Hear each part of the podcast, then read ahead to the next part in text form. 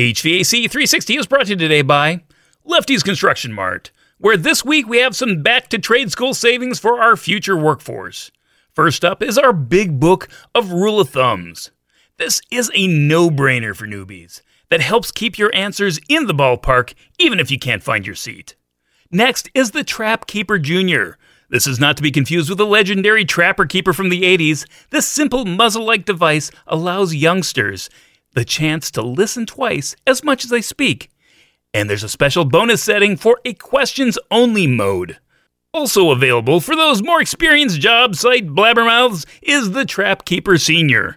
Stop on by and get these items today before they're all sold out at Lefty's Construction Mart.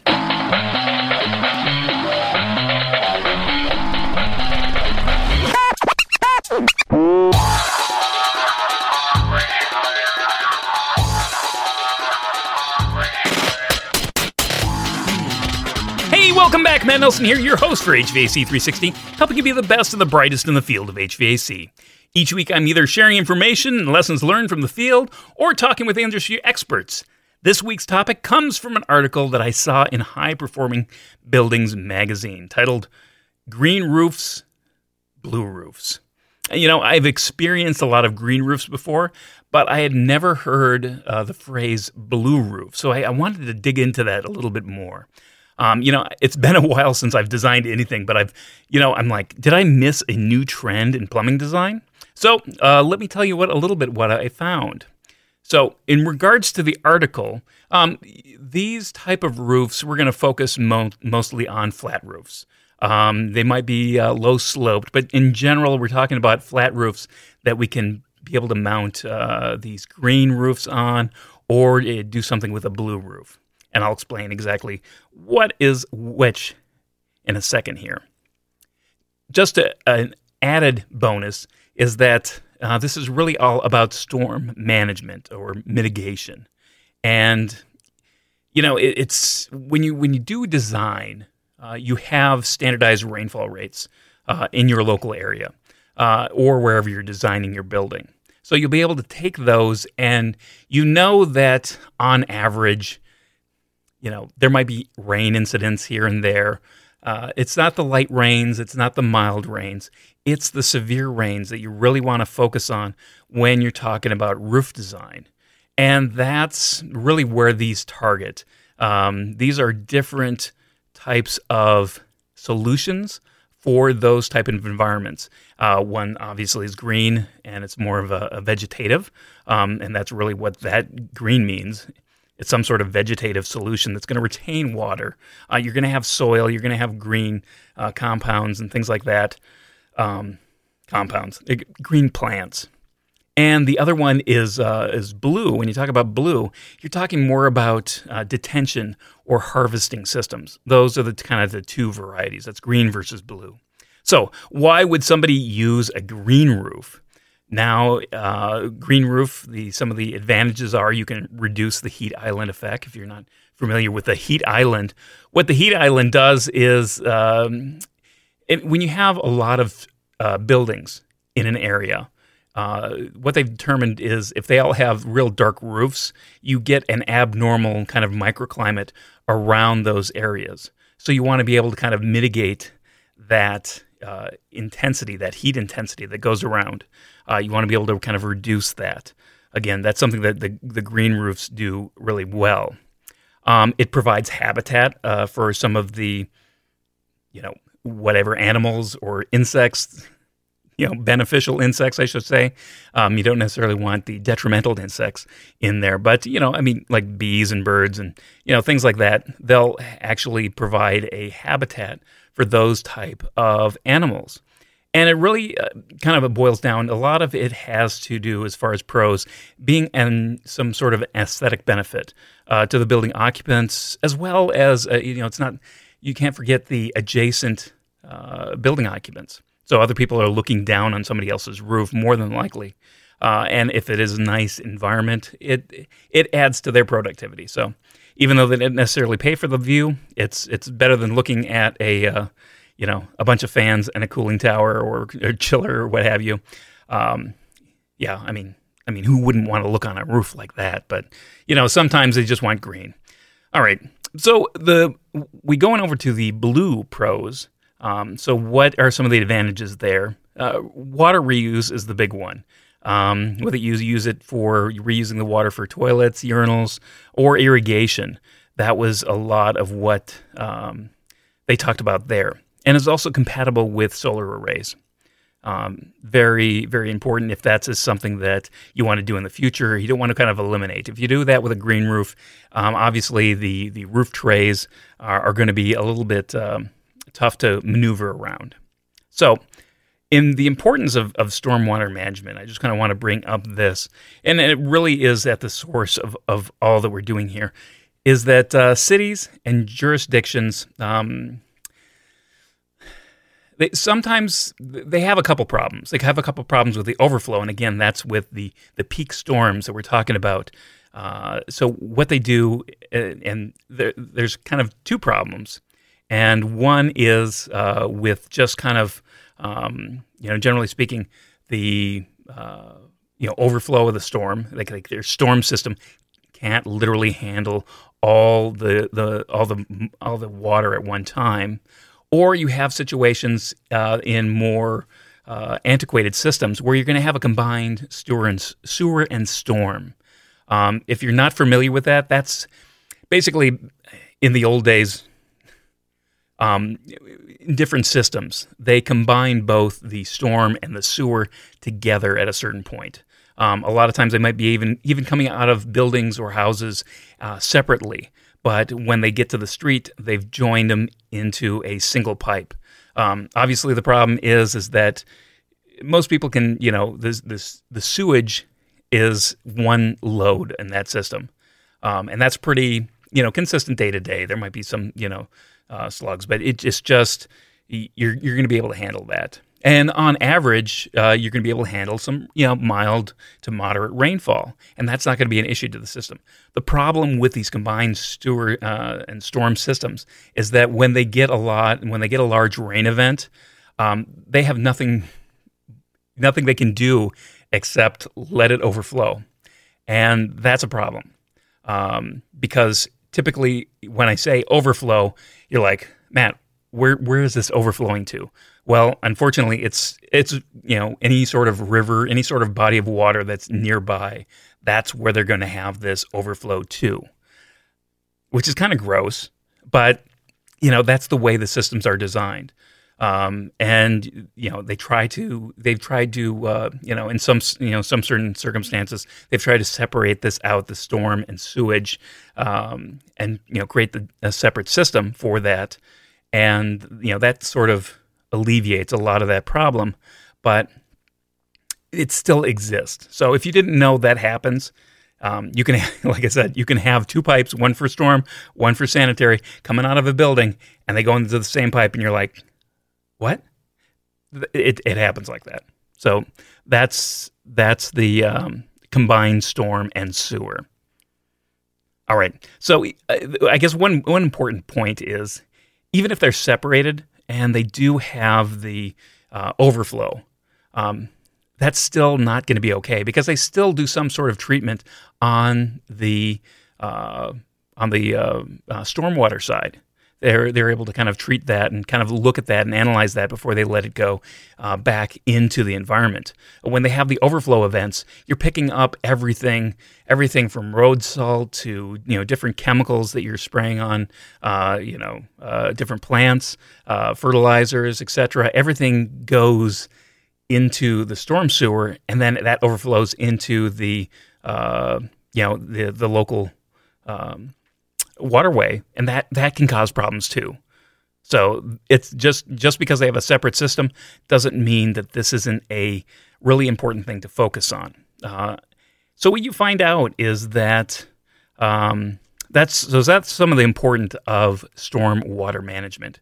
Now, when we talk about green roofs, um, some may, people might say that there's a, a model, modest insulating effect, uh, but it's it's really quick to point out that you know the insulation value that you get from something like that, you really could add. Uh, it really wouldn't cost you that much to add more insulation to a roof, and um, you know put a high albedo Now I'm trying to get that right because I've, I've pronounced it albedo, albedo, albedo.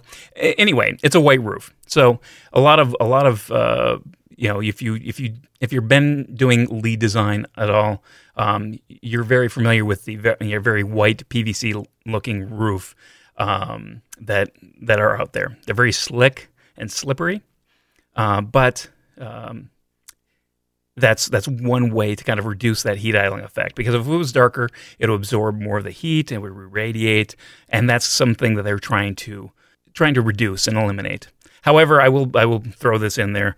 Obviously, you need depending on where you're at, you need to understand if a white roof ex- is exactly what you want. If you're in a heating dominant climate, you may not get all the benefits from a white roof. You may have actual more benefits uh, from a darker roof. Uh, so you need to account for that, or at least talk to your architects and figure out exactly what is the the best type of roof for your environment. The uh, the other benefit, uh, really, besides you know obviously insulation, we talked about that. It's really not that not that great.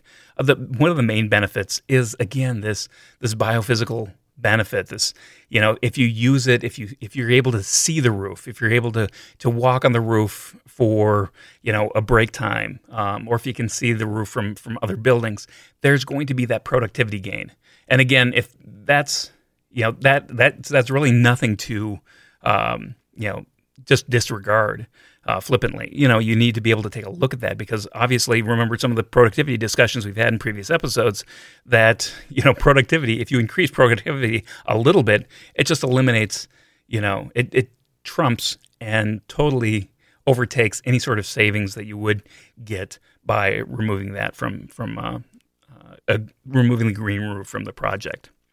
Now, the blue roof, uh, really, it's uh, the simplest way is to uh, uh, to use flow control on drains. Now, this is kind of where, when I was reading the article, it really piqued my interest because I had never, I had never heard of flow control for roof drains.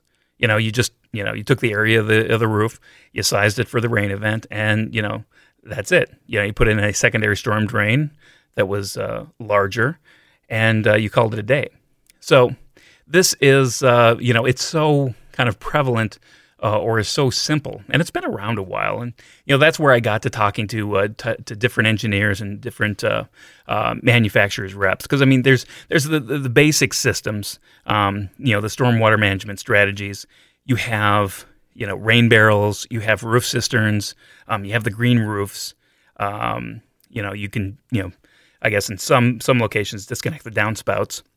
Um, other things are a you know bioretention. We're talking about a vegetative you know filter strip, permeable pavement, enhanced grass swale, dry swale, perforated pipe systems. Um, all these different types of stormwater management systems. But the the simplest was this flow control drain. So, you know, I had to do some digging and investigation on what exactly this is. Um, you know is, is all about. Um, I, I, will I will leave you that the um, the rainwater harvesting, which I'm not really going to talk to uh, too much further, um, which is is one of the benefits uh, of using a, a, green roof, and this is kind of more of a cistern kind of thing.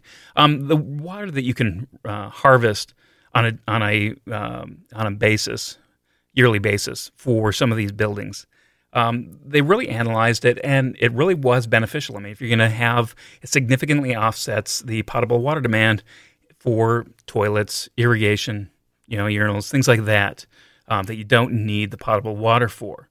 So it's something to definitely, definitely think about. So let me get, uh, yeah, I talked to uh, one of my engineering buddies and I picked his brain about these, you know, these blue roofs. And really, what it boiled down to was he really didn't do a lot with the blue roofs. And that's, you know, you have to think of the location. Um, this came up again and again. It's very location based, it's a very regional thing. Um, and in the Cleveland area, um, Northern Ohio, uh, it's really not something that they see a lot of. So, you know, one of the, couple of things that he thought about there's there's some liability involved uh, because you're asking the roof material. And and I guess the the easiest way to talk about these flow control drains is that there's a little kind of uh, dam there, and there's kind of weir holes in this dam, and you're able to kind of dial it in. And pr- basically, what you're doing is you're using the roof as a pond. You know, some roofs don't need that help, but you know, on these roof control, these flow control devices, it actually lets the water pond up um, a couple of inches. And that was one of the things he's like, you know what, I really, I don't have a good feeling about um, the roof material uh, being able to sustain this kind of load over any period of time. And that might be something that that would be interesting to talk to some roofing manufacturers and see what they have to say about you know water retention on the roof. You know, using that as a strategy. Uh, they might say, you know, hey, whoa, no, you know, you, would void the warranty if you used it like that. Um, also, you need to know uh, and you need to calculate with the structural engineer uh, because you're going to have that additional uh, load on the roof. So, uh, and and also he pointed out you still need a secondary storm system, so you don't really get away with eliminating a set of of pipes coming out of the building. On the green side, um, you know, he pointed out, you know, you have to have the right type of drain bodies. And also with LEED, you don't you're you're not supposed to have any sort of permanent irrigation. And also it's a very very large target when you're going through the value engineering exercise and it's very you know something that you know again you're you're just looking at the benefits of it. You know, a lot of people just just drop that and say, you know what, it's really not that important. Yeah. But there again, productivity, you know, could potentially trump that. I don't, I don't think they look at that uh, too much, you know, or as, or as much as they should. And again, you know, I've had some experience with green roofs a little bit. Not not so much in design. Uh, there's one design in particular that I was involved with. One one project where I was involved with on the commissioning side, um, and it wasn't really a green roof. More or less, it was a lawn over um, kind of some rooms. So, but there there's still you know some issues if you're going to put dirt over a structure. Um, you know, it's kind of like some buried classrooms is really what it what it boiled down to. But there's some tray systems. Um, typically, you're going to have uh, these trays of a certain size. There and they're going to interlock and fit together. You don't want them flying off during a wind event.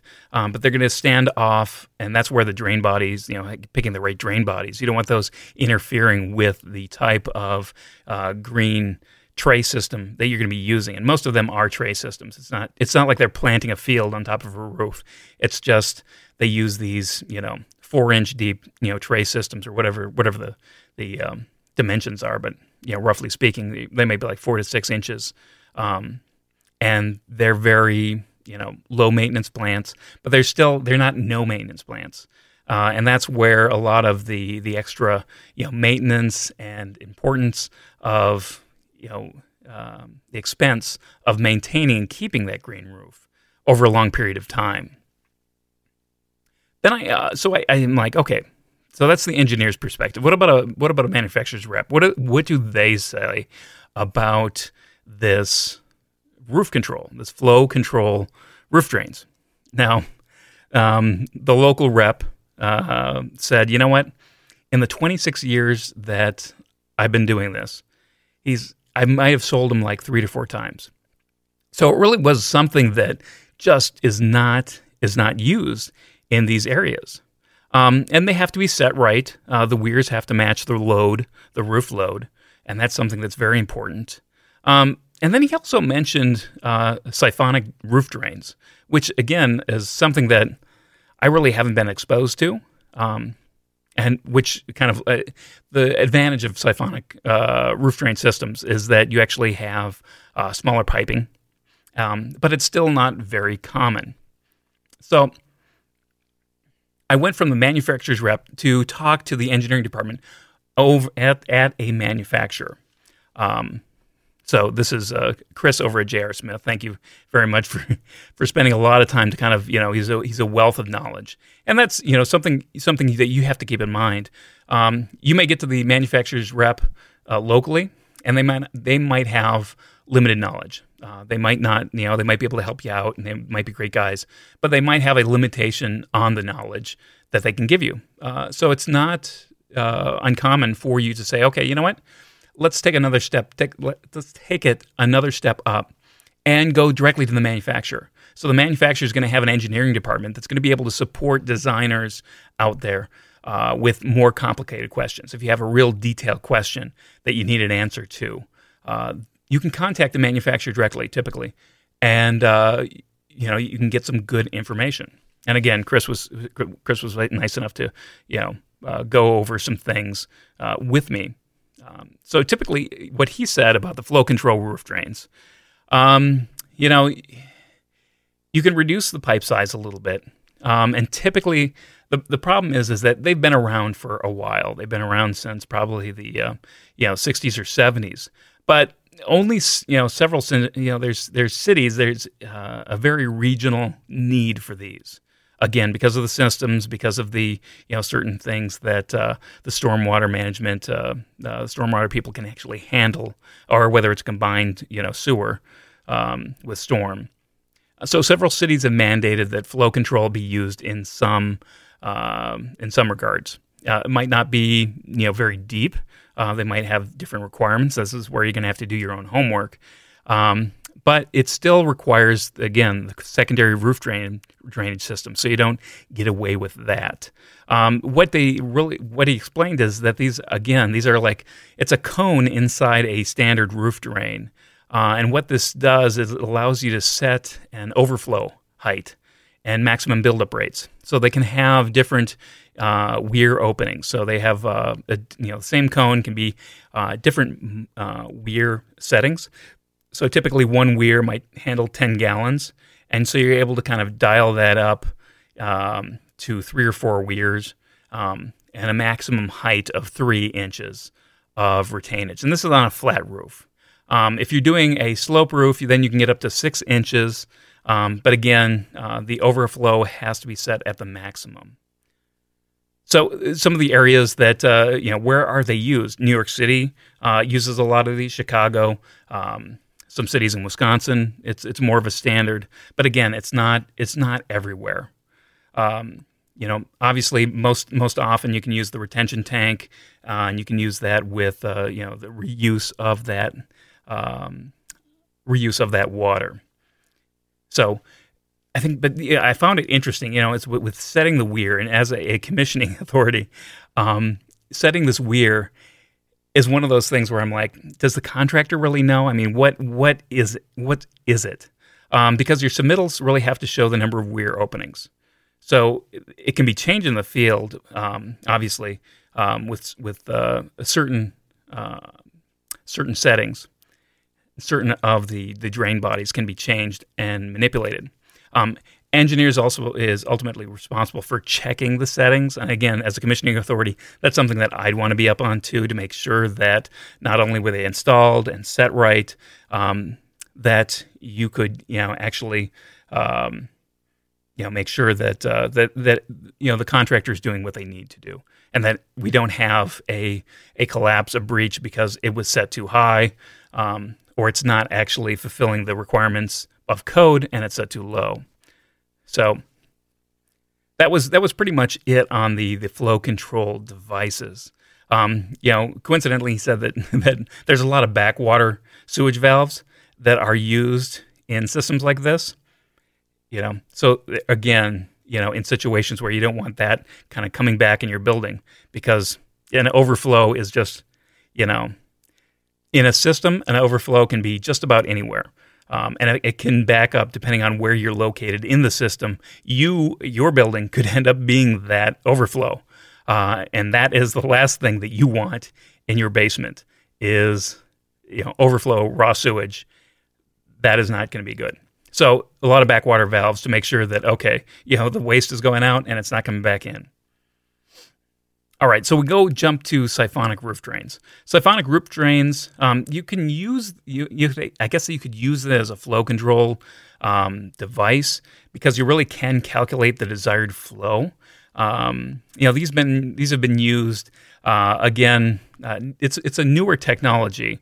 Um, well, I say newer technology in the U.S. It's been around since about 2006. Um, Europe, Europe has been using this uh, since the 1970s. But really, what you do is you have uh, you have a system, and the the siphonic system is you can have a max drop of about 30 to 40 feet. Uh, so it's limited on how far you can drop with the system uh, because you have the lower pressure, you have faster velocity, so you're going to have some sort of some uh, impact and some you know some system um, system impact with that. So you want to be able to calculate the you know the pressure drop and the flow rate on this. The thing about it is, is that a lot of the uh, systems are calculated using software. Most manufacturers have these software, but it really is a trial and error because you have to kind of balance the system so no one section of the roof runs out of water before another, um, because then you lose kind of the the, the siphon effect. Um, you know, it's really the and the whole system is really geared for low rise, uh, low rise buildings with large roofs. Um, but you can really have some substantial savings, uh, 40 to 50 percent, you know, on the piping. Um, you know, and again, this is one of the benefits is is that with a, a, siphon system, you don't have to slope the piping. So if you have situations where you know piping slope may be an issue, maybe a siphonic system might be something that that you'd really want um, that you'd really want to uh, investigate a little bit more. So the drain has an air baffle, and the you know the pipes are self priming. So you really you use 100% of uh, the pipe. And that's the whole goal is you not only have the pipe, but you have the pipe and it's self-priming. So it's, it's really, you know, getting sucked uh, with that lower pressure, getting sucked down, faster velocity. And uh, it really uh, does, again, reduce the size of the pipe. Things that you have to watch out for. Uh, the piping layout, you know, because you're using uh, manufacturer software, the piping layout has to match the si- software design. Any change of the piping layout, and this has to be noted in the drawings, you know, um, they really have to be brought back to the engineer to be recalculated to make sure it's okay. Um, so uh, that's it. You can actually use them for high rise buildings, uh, he was mentioning, um, but you really need to basically what you end up doing. Um, and you can have a kind of a hybrid system. You, you could have a, uh, a siphonic system for a certain amount of time uh, or a cer- certain drop and then go into your standard system. Um, that's okay. You just have to kind of vent, you know, provide a vent at that connection point. Um, yeah, so you can add, add basically air back into the system. All right. Well, I hope that was um, educational. I hope that you learned something. If you didn't know what blue roofs were, if you didn't know that there were um, you know, flow control drains, roof drains. If you didn't know there were siphonic systems out there, maybe there's a couple of different things you can kind of do your own research and, and investigate. Some of the uh, things over at J.R. Smith, um, they do have some, uh, uh, you know, videos that you can use. Um, and, and take a look at and see exactly how these different systems operate. So, Thanks so much for listening. If you know anybody who's looking for more information like this, consider passing this episode along. I really appreciate it. If you're not a subscriber, consider joining my growing community of people just like you over at HVAC360.com for some more weekly goodness. And lastly, I'd be greatly honored if you go over to uh, Apple Podcasts and leave me a rating review. If you uh, also, I would say, go over to YouTube and subscribe there, even if you listen to the podcast normally just through your your podcast uh, podcast app. So, all right, that's a wrap for this week and this episode of HVAC 360. I'm Matt Nelson, helping you be the best and the brightest in the field of HVAC. And as always, know what you build and share what you know.